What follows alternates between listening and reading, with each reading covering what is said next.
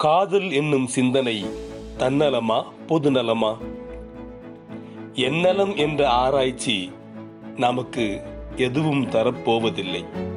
ஆனால் ஆணுக்கோ பெண்ணுக்கோ காதல் என்னும் சிந்தனை இழையாக துவங்கி இரும்பாவது பெரும்பாலும் தானே ஏற்படுத்தும் உறுதியே.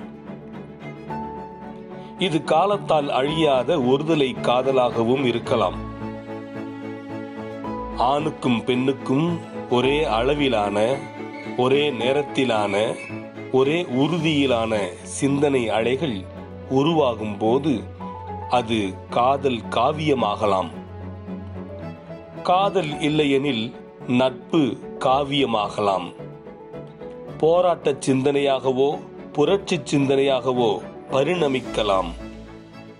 ஆனால் அலைகளின் நீளம் அகலம் அகடு முகடு எல்லாம் ஒன்றுபோல் அமைய வேண்டும்.